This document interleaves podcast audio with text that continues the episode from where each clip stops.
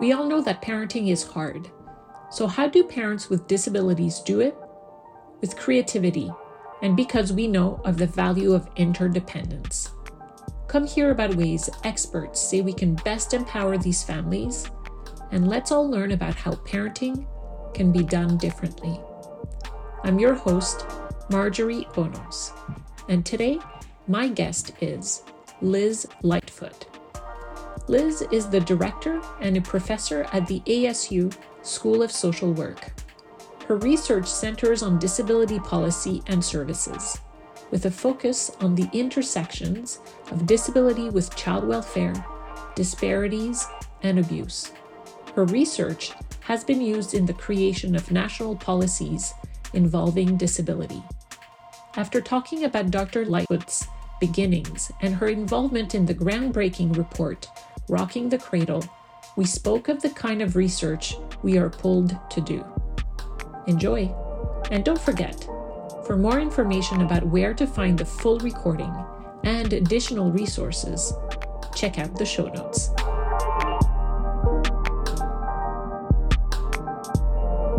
I was trying to figure out what would be interesting to talk about. And so I'm not going to talk about the older the older research which led to rocking the cradle because that's well known. So I'll I talk about some that I think particularly interesting and some of their smaller studies and bigger studies. So first one um, I'll talk about is one that I thought was really a unique study that we did in um, Minnesota. We published it five years ago, so I think we did it a couple, you know, a year or two before that.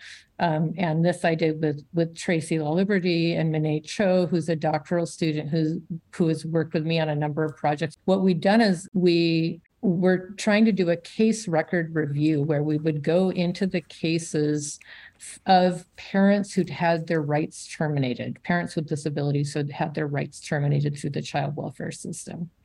And how we identified them was kind of unique. So instead of identifying them through the child welfare system, and the child welfare system in the United States is notoriously bad at even recording whether a parent has a disability or not. Um, so what we thought we would do is we would look to see how parents were listed as having a disability when they were in the education system. Because in our education system, they're required to um, identify disabilities. That's not perfect either, but it's sure a whole lot better than in the child welfare system. So so we found so these were young parents, parents young parents and we we were able to match their records and to look at parents who'd had their rights terminated and we looked to see who had been identified when they were in the school system as having a disability and then we pulled those records out. And that doesn't sound like a big deal but it was very complicating getting all the permissions from everybody the counties to look at the data and whatnot. Um, but then we went through and looked through the details of these case records to see how disability was identified, what kind of supports they were pro- people were provided, what the compliance was with the parents with the treatment plan, how they were included in the treatment plan, and so on and so on. There's a whole lot that came out of this study, but was very interested to me is first of all that maybe about a quarter of the parents weren't even identified by child welfare as even having a disability. So they just didn't know. There was nothing in the case file. So these parents, not only were they not getting any kind of modification to services or supports or tailored services or anything, the child welfare system didn't even know that they had a had a disability, which that was I get it's not shocking, but shocking at the same time. Like I'm not surprised, but it's still horrible. So how can we even provide supports if we are so bad at even knowing who we're working with? And that leads to people with invisible disabilities might be called, you know, lazy or, you know, they're not complying because they don't or haven't been been told information in a way that that's acceptable to them or haven't been provided the support so whatever they needed to understand what's going on so that was one thing that was interesting other thing that was interesting very few people get modifications to this. and they weren't very tailored to people so i think there were some caseworkers who who naturally were providing you know repetition of information and doing a good job but it wasn't at the average so most people weren't provided modifications at all and it wasn't documented in their case file so they weren't taking any systematic look at the cases and saying okay even if it wasn't best practice, just the law. Like we're required under you know title ii of the americans with disabilities act. And you know now we've got guidances from the department of justice and the department of health and human services to provide individually tailored services to parents with disabilities. Then wasn't really mentioned in the in most of the um, case records. And then the final finding that was the most disturbing was something that we do in, in child protection is you look to you, they develop a, a plan you know a parenting plan that people are supposed to comply with? And then the parent is supposed to comply with this plan. And we found in the study that almost it was it was an extraordinarily high completion rate of their plan. So these parents were dedicated to doing exactly what they were supposed to do to get their children back. I think it was I don't I think it was close to 90% yeah. of was completion rate. All of these parents lost their kids. Wow. So even though the parents are doing exactly what was told, the system still decided that they couldn't keep their children. And I find that a huge injustice to these parents. The parents are trying, they're working with the child protection workers to try to do everything they can.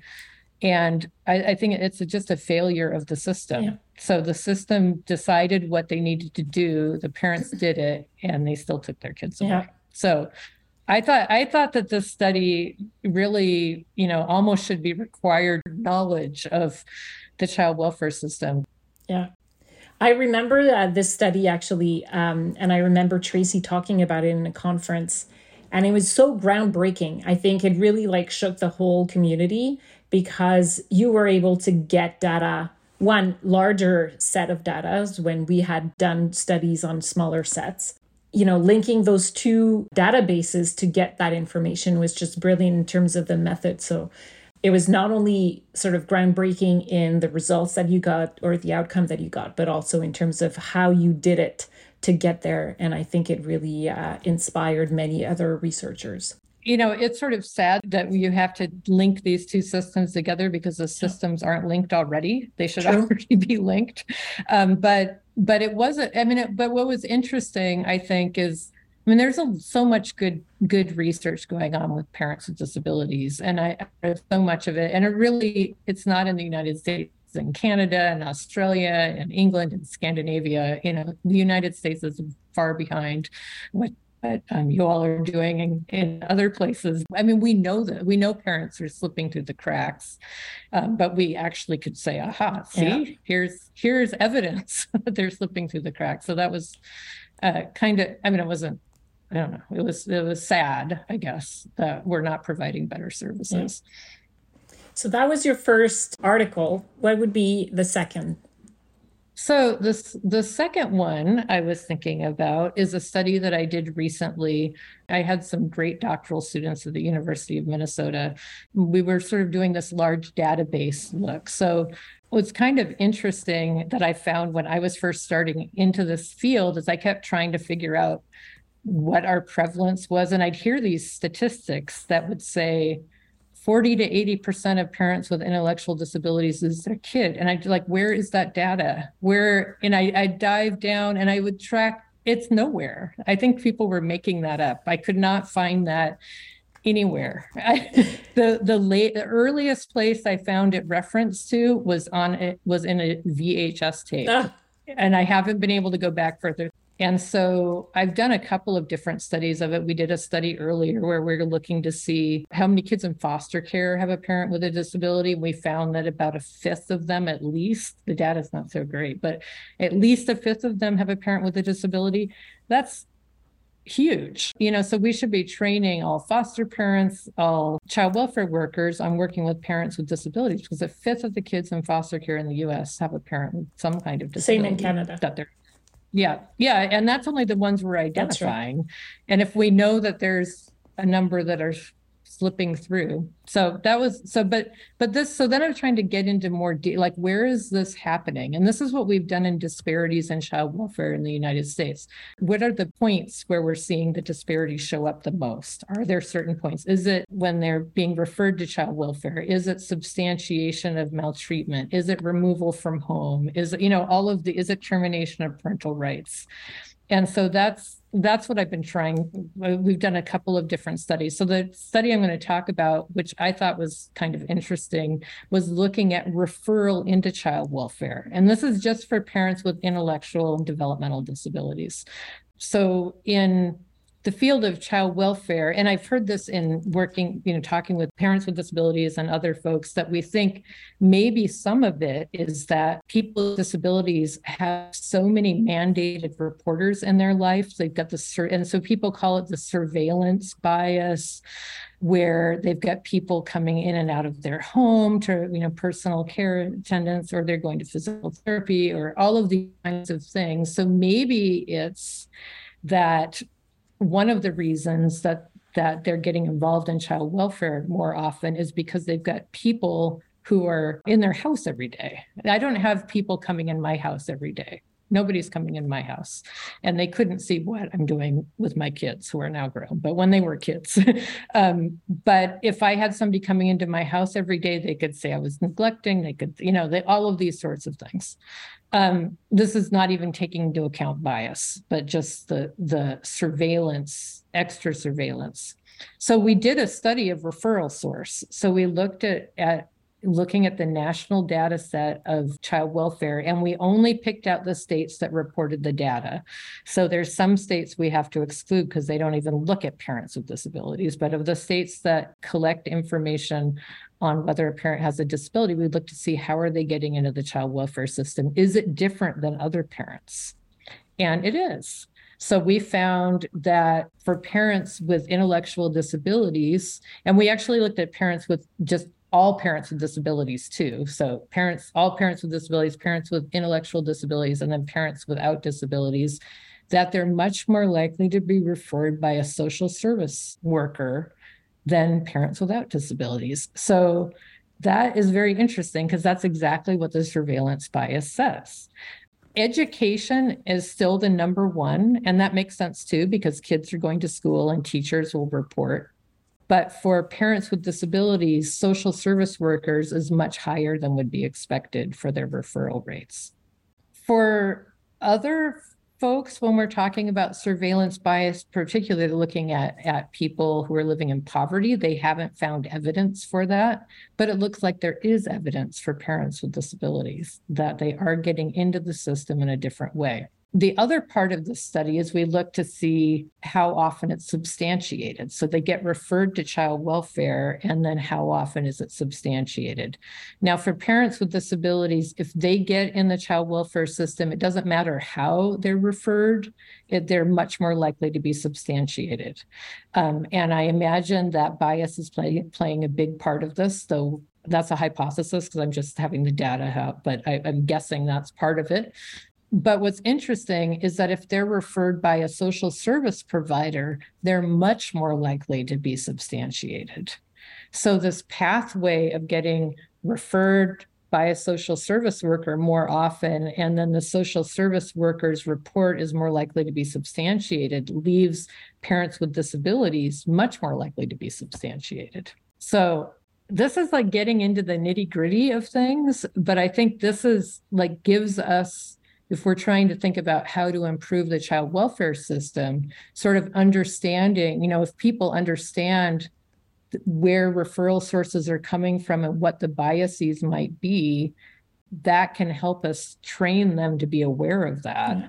rather than just sort of giving this generic stuff.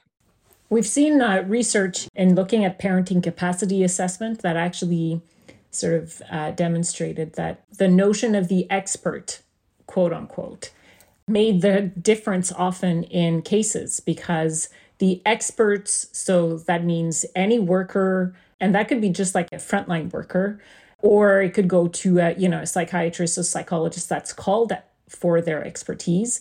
whatever they say or they think or their analysis is is often sort of weighs more in the balance than than even sort of the voices of the parents which often are not even present. They're invisible. They don't exist. So that's right. so it's interesting to see in terms of your research how it, it fits with other types of research with different methodology but you come out with a similar yeah it's yeah it's yeah it's it's a very very similar idea. Though i do have to say it doesn't even matter who's referring. They still you know like it's still higher but but this i this idea of the expert and it's like the whole medical model slapped in your face about who you know the experts will decide what is you know if they've said if they've referred it it must be true. Right.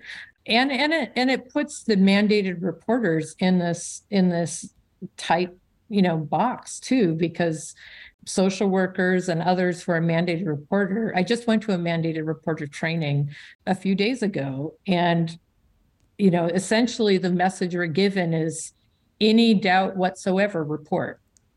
And what if you think it's not going to work out? Well you still have to report. You know so you're trained to report even if you might not think it's you you just have a hunch. Right. And that can lead to these horrible ramifications for tearing families apart so it's I, I feel I, I feel bad for the mandated reporters in some way too because I don't think people are necessarily doing it because they want to want to tear families apart, but that's what may happen. Yeah. And I'll just mention also that in our conversation, for someone who doesn't know all the the research that do exist, there are evidence um, from intervention type of, of research that showcase that parents with disabilities are good parents, they're capable. And so it's not like we're saying, you know, we don't believe what the reporters are saying. It's just we know that the parents do have the capacity to parent. Right. And so it's putting those two together that leads the conclusion in terms of the surveillance right and and really i you know there's parents with disabilities who are horrible parents and there's parents without disabilities who are horrible parents and the disability is not the factor yes.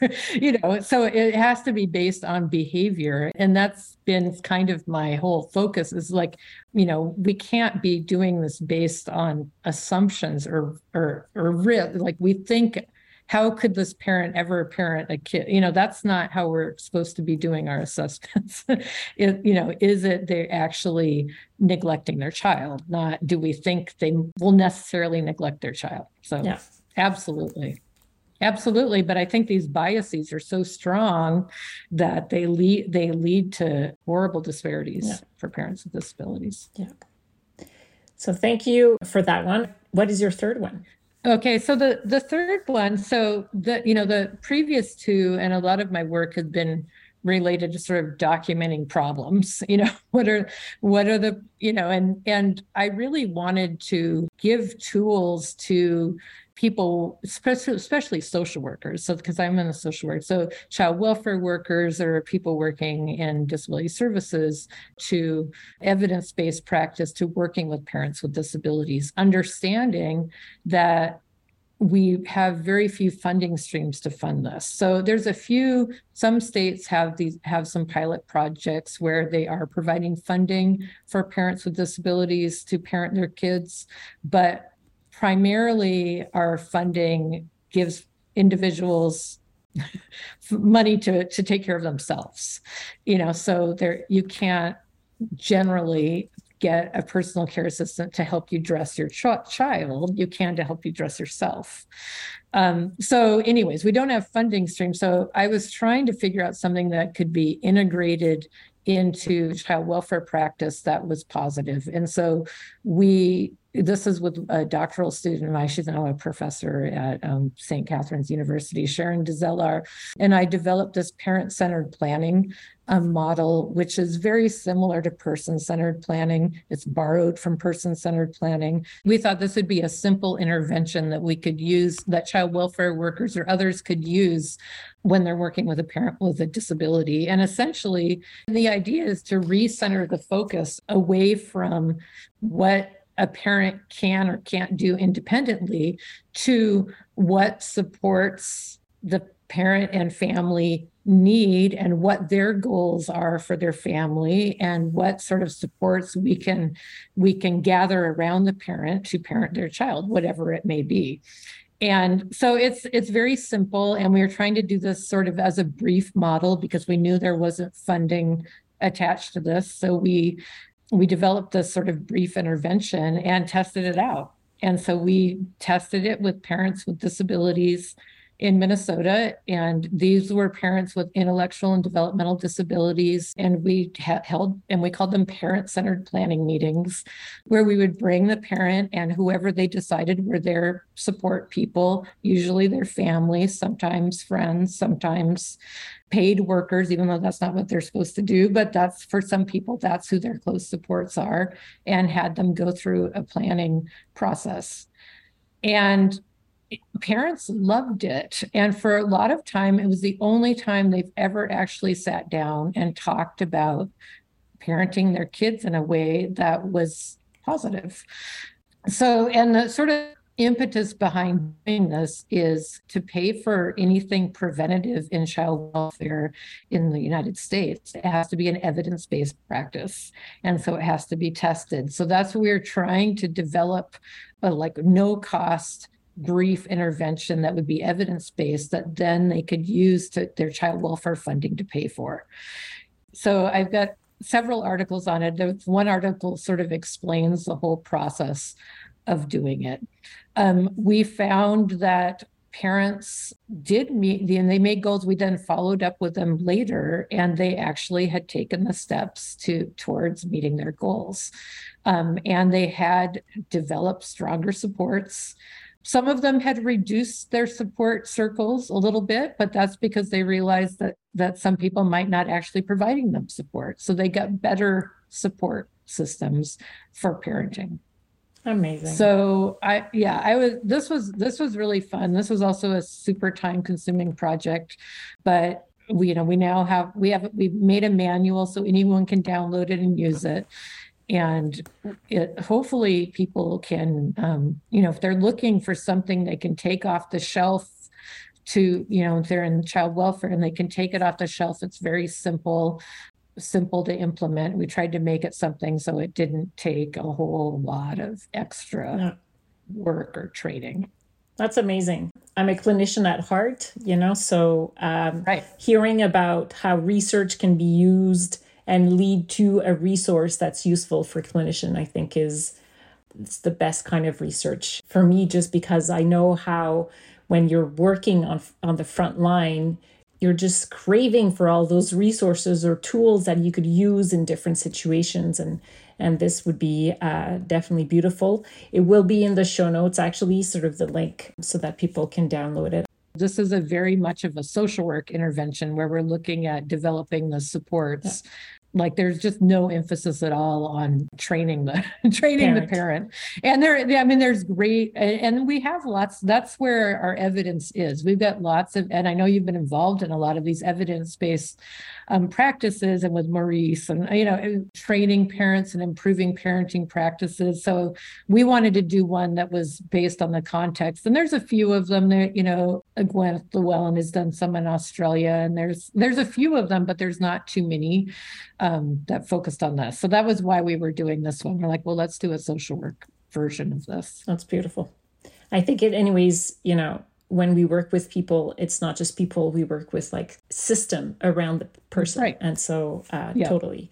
So, even if I'm a psychologist, I do look at the context. Uh, I know you do. Yeah. because, because I've learned, I mean, there's so many social workers that I've worked with. It's like, right. it really opened my eyes in terms of like, it's not just one person. It's like, you know the neighbor that helps out it's the pharmacist right. that you know you ask questions when your your son is right. sick it's you know right. a whole bunch of people around it's the school and the teachers and you know and so um, yeah totally the system has to be involved. so i think it's all i think it's all important so that's why that's why when you were talking about the community of researchers that's what i think is so lovely is that we've got people especially in this field we've got people from different perspectives and different backgrounds and training. Who are thinking about this different ways and the and the activists too and all of us are activists in our own way but there's different you know different just different approaches and perspectives to what we think is you know what we think we're, we're interested in focusing on and all of that helps. Yeah definitely. So let's move to a different sort of looking at the future. Yeah what do you think you know the the research community and the social work community or child welfare community would need to to sort of like go into which direction um, for the right. future well I'll tell you what I what I was what I've been, you know, from doing this for a while, what I I think at least in my particular area that really working on changing the practice the child welfare practices to support parents with disabilities. And, we, and it's been happening a little bit. They, we've had guidances and federal guidances and whatnot.